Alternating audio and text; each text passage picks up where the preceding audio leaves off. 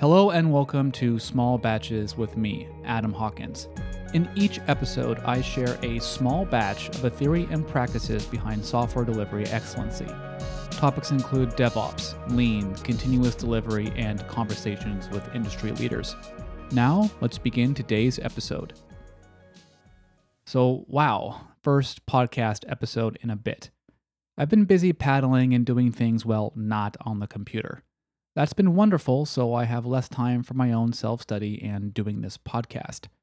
Anyways, I had a brainwave and a blast of creativity again, so here we go. Small Batches returns.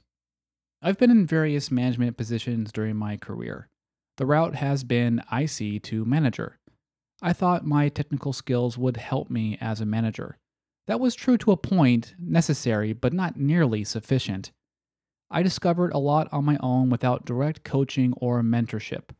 First via books, then by experience on the Gemba. So here are 12 things I wish I knew before undertaking my first management position. They apply to engineering managers of all sorts, from mobile app teams to data teams. 1. You must optimize for global flow. This means corralling work in progress. That's your responsibility.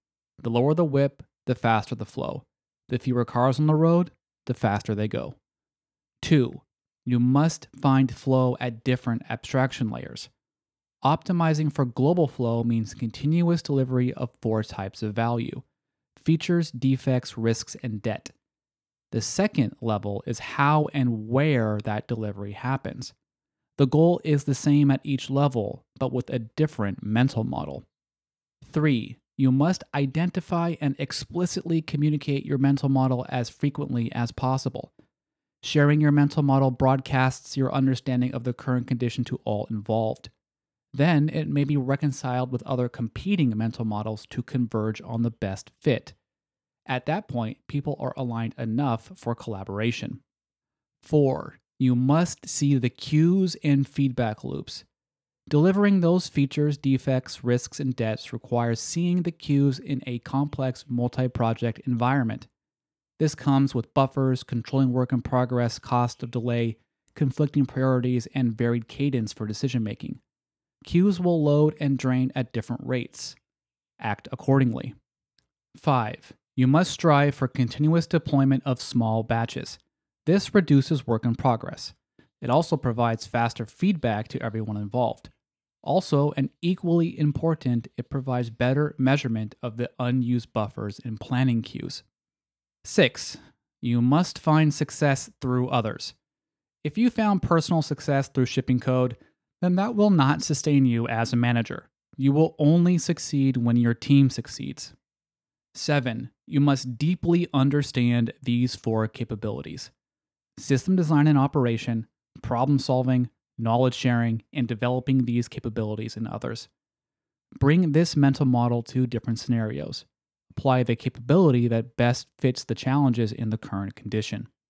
8 is you must be a leader. Leaders are not just decision makers. They have a vision, the capacity to rally others to it, and a plan to achieve it. They must lead by example the respect for people on the Gemba. In my opinion, the best leaders are the lean senseis. Go and study these people. 9. You must learn new skills to collaborate across a wider value stream. The business is not a dirty word, it is the word. You will need exposure to the common domains you go between read different books, talk to different people, listen to different podcasts, ground yourself in a different audience. 10. You must know the Gemba, otherwise, it's just game over. You will be called to assist and problem solve on the Gemba. If you do not know how the work is done, then you must learn. Never be afraid to go and see anything. Conversely, practice asking, Can you show me? 11. You must find a coach. If you aren't getting it in your current position, then find a discussion group. You need people who understand your challenges and can assist you. 12. You must become a continuous learner. Odds are you created the habit through years of programming. If so, keep that up. Use your management experience to evaluate new technologies. You will see them differently based on your experience. 13. You should get my Small Batches Way study guide. The guide lays out three courses of study. Go beyond the core study and into the secondary study. Follow the path, and you'll put these points into immediate action. I'm telling you, mastering these things will put you a cut above your peers. All right, that's all for this batch. Visit smallbatches.fm slash 98 for a link to the study guide and ways to support the show. I hope to have you back again for the next episode. So until then, happy shipping.